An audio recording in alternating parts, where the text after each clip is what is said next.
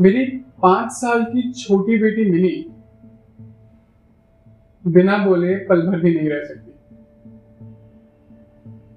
संसार में जन्म लेने के एक साल के अंदर ही उसने बोलना सीख लिया तब से जब तक जागती रहती है, बोलती रहती है। उसकी माँ उसे डांट कर चुप करा देती है। पर मैं ऐसा नहीं कर पाता मिनी का पल भर भी चुप रहना मुझसे सहन नहीं होता। बड़ा ही अस्वाभाविक लगता है। इसलिए मेरी उसके साथ लगातार बातचीत होती रहती है, वो भी उत्साह के साथ। एक रोज मैं सुबह अपना उपन्यास लेकर बैठा था। तभी मिनी आ गई। सवाल कर सवाल नहीं, उसने कहा, बाबूजी रामदयाल दरबान काक को कौआ कहता है। वो कुछ नहीं जानता, है ना? भाषाओं की विभिन्नता के संबंध में उसे जानकारी देने की मेरी प्रवृत्ति होने से पहले ही तो दूसरे प्रश्न में चली गई। बाबूजी, भूला कह रहा था कि हाथी सून से बादल में पानी डालता है और उससे बारिश होती है। मैया बोला कुछ नहीं जानता, है ना? अब मेरी हाँ ना, की तनिक भी प्रतीक्षा किए बिना उसने एक और सवाल किया। पिताजी, आपका माँ के साथ क्या संबंध है? मैंने इस सवाल का जवाब कुछ ना देते हुए उससे कहा, मिनी, जाओ तुम भोला के साथ खेलो, मुझे काम तब वो मेरे लिखने की मेज के किनारे मेरे पैर के पास बैठ गई और अपने घुटनों पर हाथ रखकर ज़ोर ज़ोर से कहने लगी अंग डुंग डुंग उस वक्त मैं अपने उपन्यास में पढ़ रहा था कि प्रताप सिंह कंचन माला को लेकर कारागार की सबसे ऊँची खिड़की से नीचे बहते हुए नदी में कूदने वाले थे। वो अलग बात अच्छा मेरा कमरा सड़क के किनारे है। सहसा मिली उठी और भाग कर जंगले में चली गई। और ज़ोर ज़ोर से आवाज़ देने लगी। काबुली वाले, ओ काबुली वाले। एक काबुली वाला। ढीला ढाला कुर्ता पहने।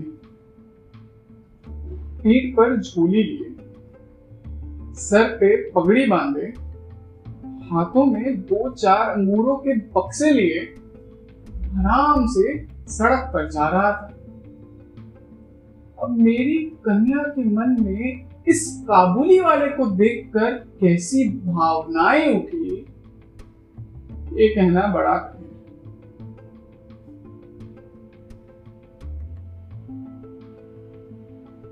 आवाज़ सुनकर काबुली वाला पलटा और हमारे घर की ओर आने लगा। मैंने सोचा, बस, अब ये झोला लिए आ जाएगा और मैं अपना उपन्यास नहीं पढ़ पाऊँगा। ऐसा हुआ नहीं। मैंने क्या देखा कि मिनी उसे अपने घर आता देख भाग गई अंदर। और ऐसे भागी कि दिखी नहीं। दरअसल उसके मन में अंधा विश्वास है। अंधा विश्वास ये कि खोज करने पर काबुली वाले के झोले में उसी के समान दो चार मानव संतान मिल जाएँगे। इसलिए अब मैं बस ये सोच ही रहा था देखा, काबुली वाला आ गया, मुझे सलाम करके मुस्कुराता हुआ खड़ा हो गया।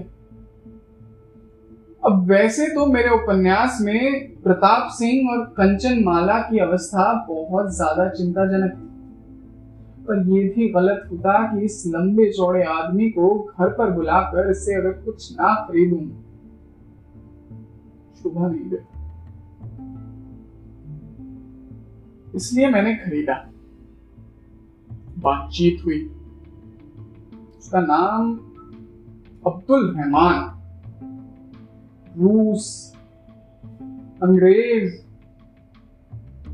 आस पड़ोस के रक्षा नीति के बारे में बातचीत हुई। ना जाने कैसी कैसी बातचीत हुई और आखिर में उठकर जाने लगा तो मुझसे पूछता, बाबू साहब, आपकी बेटी कहाँ है? मैंने भी सोचा सही बात है। मिनी के भय को खत्म कर देता हूँ। इसलिए उसे अंदर से बुला लिया। मिनी जब आई तो मेरे पैरों के पास सट कर खड़ी हो गई और एक ही नज़र के साथ काबुली वाले के चेहरे और उसकी झोली पर काटते हुए देख लिया काबुली वाले ने अपनी झोली से बादाम, किशमिश, खुबानी निकाल कर देने की कोशिश की मिनी ले ले। बल्कि और ज़्यादा सटकर खड़ी हो गई ये पहली मुलाकात थी मिनी की काबुली वाले के साथ। कुछ दिन बाद मैं अपने घर से बाहर निकला और मैंने देखा कि मिनी हमारे घर के बाहर जो बेंच है उस पर बैठी हुई है और अनरल बातें करे जा रही है। और वो काबुली वाला उसके पैर के पास बैठा हुआ है और चुपचाप सुन रहा है। बीच बीच में मिश्रित बांग्ला में कुछ ना कुछ बोल देता है, उसके प्रसंग के अनुसार। मुझे लगा कि मिनी के पाँच साल के जीवन काल में उसके पितरा, पिता के अतिरिक्त कोई और धैर्यवान श्रोता नहीं मिला था उसको। मैंने ये भी देखा कि उसकी झोली भरी हुई थी। किशमिश से दिख रही थी ऊपर ऊपर। मैं गया काबुली वाले के पास। मैंने कहा, अरे, ये क्या किया? क्यों दिया? मत देने। मैंने निकाली और उसे दी उसने चुपचाप अपनी ली और अपनी झोली में रखी घर पर आया तो देखा उस अठन्नी को मिनी की माँ अपने हाथ में लिए पूरे घर को उठा रखा। मिनी से पूछ रही है, तुझे ये अठन्नी कहाँ से मिली? मिनी बड़े शौक से कहती कि काबुली वाले ने दी है। बस फिर क्या? आँखें बड़ी बड़ी, आवाज़ और भी कर्कश। अरे, तूने काबुली वाले से अठन्नी क्यों ली? मिनी की माँ, इस तरीके से बोलेगी मिनी ने कल्पना भी नहीं की। ये आवाज़ और इतनी बड़ी बड़ी आँखें देखकर मिनी रोने लगी और कहती, मैंने मांगी थोड़ी थी, उसने दे दी। प्यारी लगती है ना रोते वक्त। मैं आया और उसे ले गया बाहर तब पता चला, काबुली वाले के साथ उसकी ये दूसरी मुलाकात है। ऐसा नहीं था। बीच में काबुली वाला प्रत्येक दिन आता और उसे पिस्ता बादाम देकर उसके तौर पर, उसके हृदय पर उसने बहुत कुछ अधिकार कर लिया। उन दोनों में कुछ बातें भी बंधी हुई थी। परिहास प्रचलित था। जैसे एक मुझे याद है। अब्दुल रहमान, काबुली वाला, उसको देखकर मैंने पूछती काबुली वाले? ओ, काबुली वाले! तुम्हारी झोली में क्या है? तो रहमान बड़ी अजीब स्वर में उत्तर देता हाथी मिनी ये सुनकर जोरों कतार हंसती यही परिहास शायद उनकी हँसी का कारण था। अब ये रहस्य कितना गुप्त था या नहीं, ये मुझे नहीं मालूम। अच्छा एक और बात बड़ी प्रचलित थी। इस बार काबुली वाला, यानी रहमान, अब्दुल रहमान मिनी को देखकर पूछता, मिनी तो ससुराल जाएगी? अब बंगाली परिवार में बचपन से ही छोटी लड़की को ससुराल शब्द से अवगत करा दिया जाता है, पर हम आधुनिक परिवार के हमने कुछ नहीं बताया। तो मिनी उस प्रश्न को सही से समझ नहीं पाती। पर मिनी मिनी चुपचाप कैसे रह जाए? वो भी सवाल के जवाब कैसे ना दे। इसलिए उल्टा जवाब, उल्टा सवाल। तुम ससुराल जाओगे रहमत ये सुनकर जोरों से हंसता और अपना हाथ ऐसे ऊपर करके बोलता, मैं ससुर को मारूँगा। अब मिनी इस नए जीव के बारे में सुनकर, ससुर नामक जीव के बारे में सुनकर और उसकी दुर्वस्था की कल्पना करके जोरों से हंसती और काबुली वाला भी हंसता। और इन दोनों को हंसता देख मुझे भी बड़ा अच्छा लगता तो असमान मित्र। ऐसे ही वक्त चलता रहा और शरद काल आ प्राचीन काल में इसी ऋतु में दिग्विजय के लिए राजा महाराजा निकला करते थे। मगर मैं कलकत्ता छोड़कर कभी कहीं नहीं इसलिए हर वक्त मेरा मन पृथ्वी भर में चक्कर काटता फिरता जैसे मानो मैं अपने घर में चीर प्रवासी हूँ। बाहर की जगत के लिए मन सदैव व्याकुल रहता है। विदेश का नाम सुनते ही मन उस तरफ़ दौड़ पड़ता है। विदेशी व्यक्ति को देखते ही पर्वत, नदी और बीच में कुटिया। ये दृश्य मन में आता सुंदर मैं बड़े ही, क्या कहते हैं उसको, दृढ़ स्वभाव का हूँ। तो लगता था कि घर से बाहर निकलते ही वज्रघात हो जाएगा सब। इसका तरीका निकाल लिया था काबुली वाला। मेरे छोटे से कमरे में, मेज के सामने उसके साथ बातें करते हुए मेरा भ्रमण का काफ़ी काम हो जाता। ऊँचे ऊँचे पर्वत लाल रंग बीच में पतली सी संकरी मरुपथ भार से लगे हुए की पंक्ति।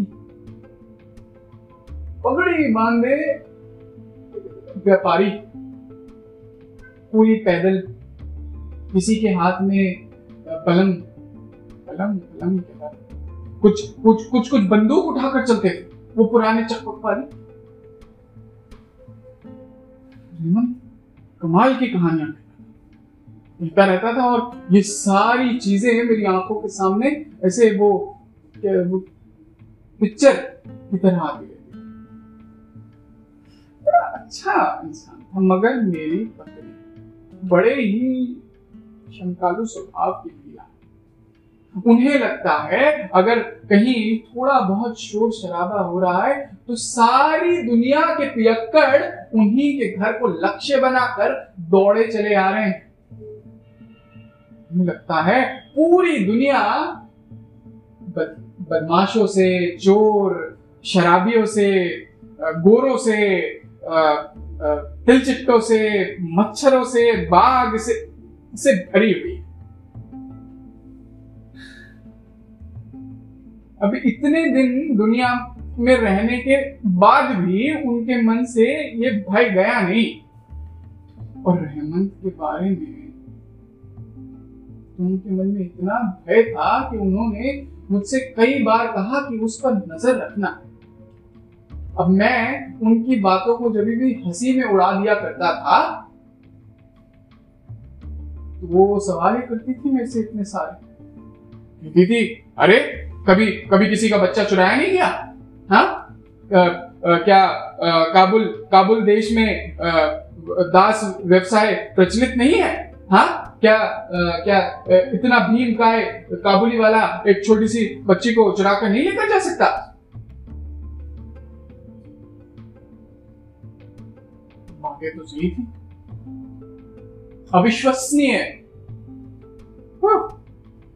पर इन्हीं सब कारणों से मैं अपनी पत्नी की बात मानकर अब्दुल रहमान काबुली वाले को अपने घर आने से रोकना मैं जानता हूँ सब में विश्वास करने की शक्ति ही समान नहीं है। इसलिए इसी बात को मैंने अपने मन में रखते हुए ये बात भी स्वीकार कर ली कि मेरी पत्नी के मन से भय जाएगा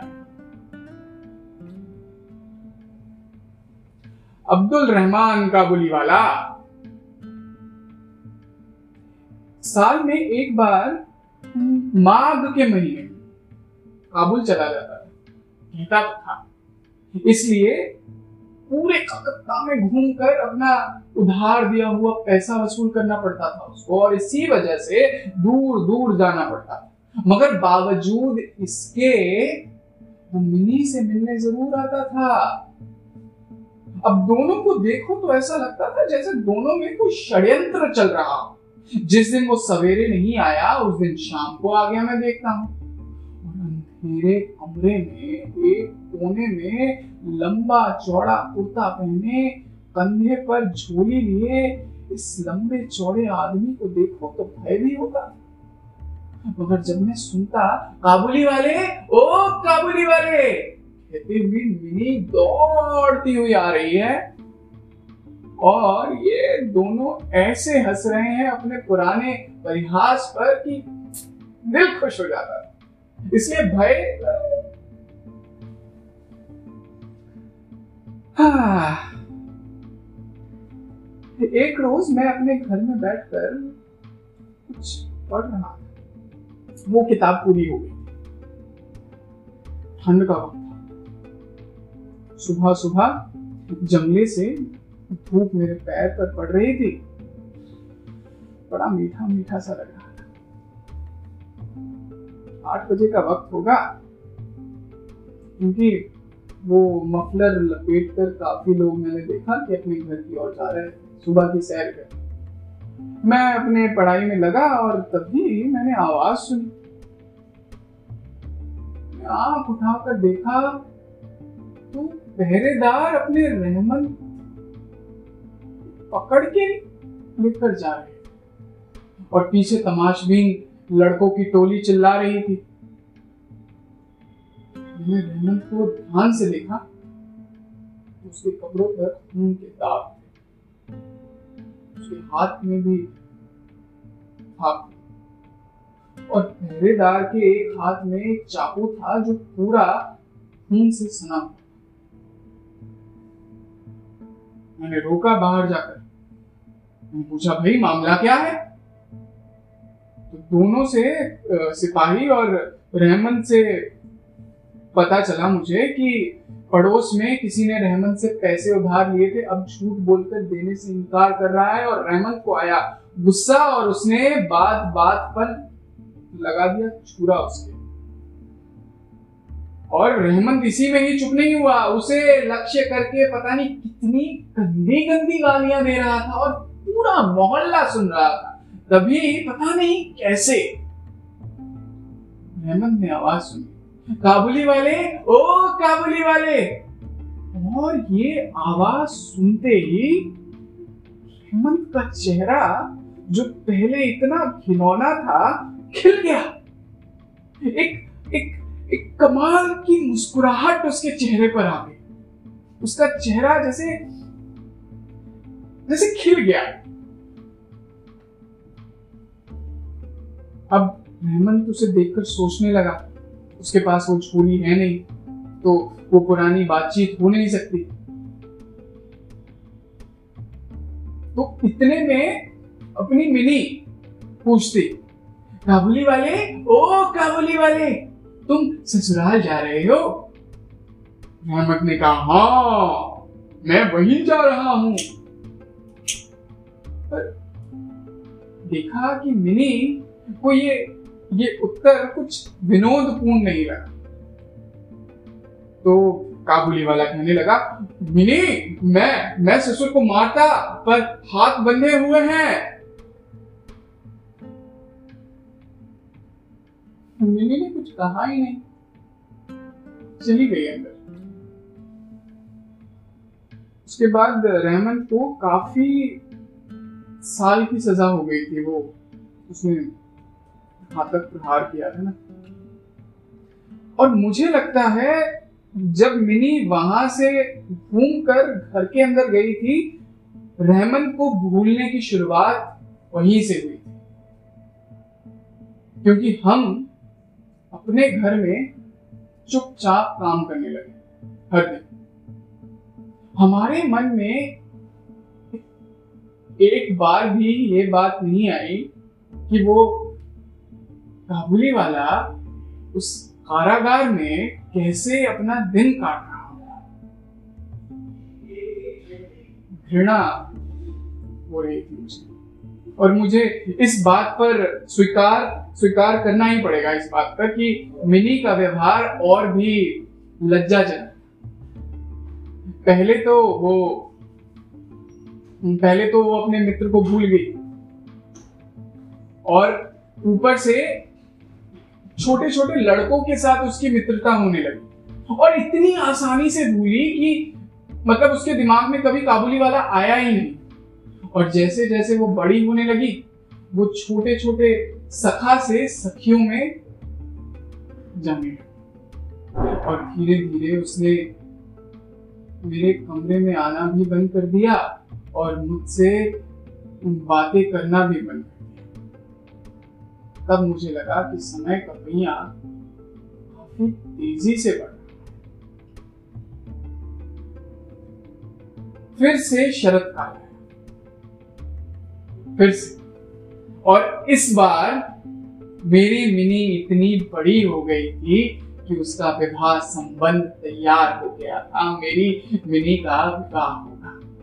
अभी छुट्टियों के बाद ही उसका विवाह हो जाएगा। आसानी से इतनी आसानी से बोल दिया मैंने, नहीं? मिनी कैलाश वासिनी के साथ साथ अपने पिता घर को छोड़कर अपने पति के घर चली जाएगी उसे अंधकार में डुबो। पर मैं खुश था, मेरी मिनी का विवाह और कितना सुहाना प्रभात था अगले दिन ही जब वो खबर हमें मिली। ऐसा लग रहा था जैसे सूरज की रोशनी को किसी ने सोने में डुबो दिया और यही नहीं, कलकत्ता की गलियों के वो ईट वाले जो मकान थे, उन पर भी जब वो सूरज की रोशनी पड़ती तो वो दीवार भी सोने की तरह चमक जाती। क्योंकि मेरी मिनी का विवाह तय हो गया था। और सुबह से ही मेरे घर में शहनाइयाँ बज रही थी। बांसुरी की वो आवाज़ आ रही थी जो मानो मेरे हृदय के कृदन के साथ ताल से ताल मिला रहे करुणा, भैरवी, रागनी, ना जाने कितने राग बज रहे थे। ऐसा लग रहा था वो समस्त संसार में मेरी मेरी खुशियों को बिखेर रही है, क्योंकि मेरी मिनी का विवाह तय हो गया था। घर में हर जगह शोर मच रहा था। मंडप बांधा जा रहा था। मैं चुपचाप अपने कोने में घर में हिसाब कर रहा था। तभी अचानक मैं तो उसे पहचान भी नहीं पाया था। उसके चेहरे पर वो चमक भी नहीं थी, वो झूला भी नहीं था। आखिर में जब वो फंसा तब मैंने उसे पहचाना कि अरे ये तो रहमत मैंने उसे पूछा रहमत कब आए? कहता कि कल कल शाम को जेल से छूटा है। जेल से छूटा ये बात कान में ऐसे खटकी पहली बार किसी हत्यारे को अपने सामने देखा घृणा हो रही। मन हो रहा था कि कह दूँ कि आप चला जाए यहाँ से। और मेरी हिम्मत देखो, मैंने कह भी दिया और वो से देखो, वो जाने को तैयार भी हो गया। बाहर गेट तक पहुँचा ही था, ना जाने क्यों रुक गया इधर उधर देखता, वापस आया और कहता कि मिनी से मुलाकात हो सकती है। और उसने इस भावना से कहा, जैसे उसे लगता है कि मिनी अभी भी छोटी होगी। उसे लगा कि मिनी अभी भी काबुली वाले, ओ काबुली वाले कहती हुई दौड़ती आएगी। उसे लगा कि मिनी के साथ वो पुराना परिहास अभी भी चल सकता है और शायद और शायद इसीलिए वो अपने किसी मित्र से उसके लिए अंगूर की डब्बी लेकर आया। था मैंने कह दिया, नहीं, आज किसी और से मुलाकात नहीं हो सकती। आज तुम चले जाओ। मैंने ये बहुत तेज़ी से बोला था। मगर मुझे ऐसा लगा कि ये शब्द उस तक पहुँचे, समय रुक गया। वो मुझे ऐसे देख रहा था, जैसे मैंने कुछ गलत कह दिया। उसकी आँखों में दुख था, जैसे कह रहा हो चला। मन में हुआ कि मैंने उसे रोक लिया। फिर देखा वो खुद ही रुक गया। आया और कहता कि ये डब्बी मिनी को दे रही मैंने डब्बी ली, जेब जेब से जेब से पैसे निकाले और उसे देने की चेष्टा की तो उसने हाथ पकड़ लिया। कहता, नहीं बाबू नहीं बाबू, आपकी बहुत कृपा है। मैं मैं जानते हो क्यों आता हूँ आपके घर? मेरी मेरे देश में मेरी मेरी बेटी है, मेरी मिनी है, बिल्कुल आपकी तरह। उसी का चेहरा याद करके उसके लिए ये सब लाया हूँ, सौदा करने नहीं आया बाबू। फिर उसने अपनी जेब जेब से नहीं, शायद अंदर से कागज़ का टुकड़ा निकाला। बहुत महँगा था आराम से खुल था, फटा हुआ भी। और उसने मेरे पढ़ने के मेज पर मैंने देखा कि किसी कन्या के हाथ के चिन्ह तेल चित्र नहीं था फोटोग्राफ भी नहीं था, हाथ का चिन्ह और उसी कन्या के हाथ के चिन्ह को रहमंत अपने छाती से लगाए, अपने हृदय के पास लगाकर पूरा कलकत्ता घूमा करता था और वो उसकी बेटी के हाथ का चिन्ह था। ऐसा लगता था, मानो उसकी बेटी के हाथ का चिन्ह ही उसके बड़े से पत्थर जैसे शरीर में शीतलता प्रदान वो एक काबुली वाला था। और मैं उच्च उच्च शिक्षित बंगाली।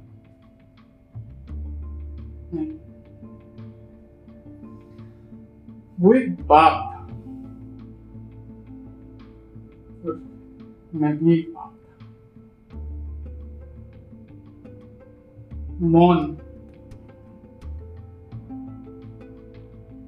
मुझे अपनी कन्या की याद आई और मैंने कुछ नहीं सोचा और मिनी को बुला लिया।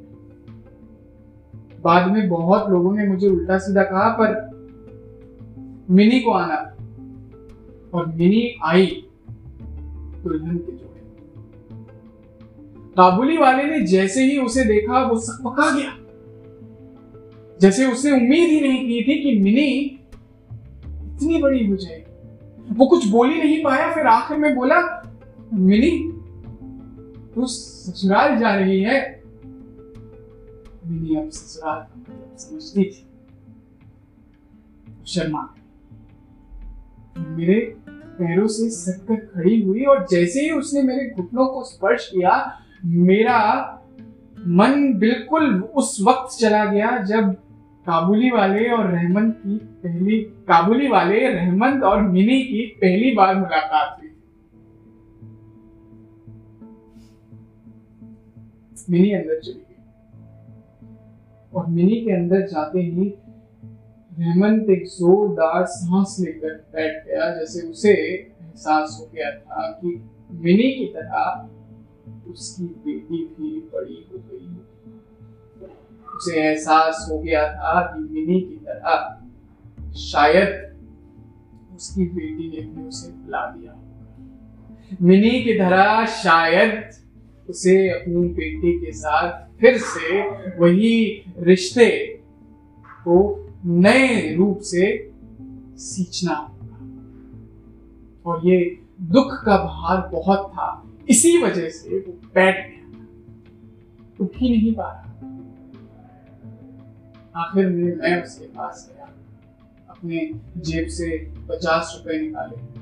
मुझे मालूम था पचास रुपए देने पर विवाह के आयोजन में थोड़ी बहुत कमी आएगी, पर नहीं। वो ज़रूरी मैंने पचास रुपए उसे दिए। मैंने कहा हेमंत तुम अपने देश लौट जाओ। तुम अपने देश लौट जाओ रहमंत और अपनी अपनी मिली से उसका भी विवाह हो रहा होगा। जाओ। और तुम्हारी मिनी के साथ, तुम्हारी मिनी के साथ जो मुलाकात होगी, वो शुभकामनाएँ लाएँगी मेरी बेटी। जाओ।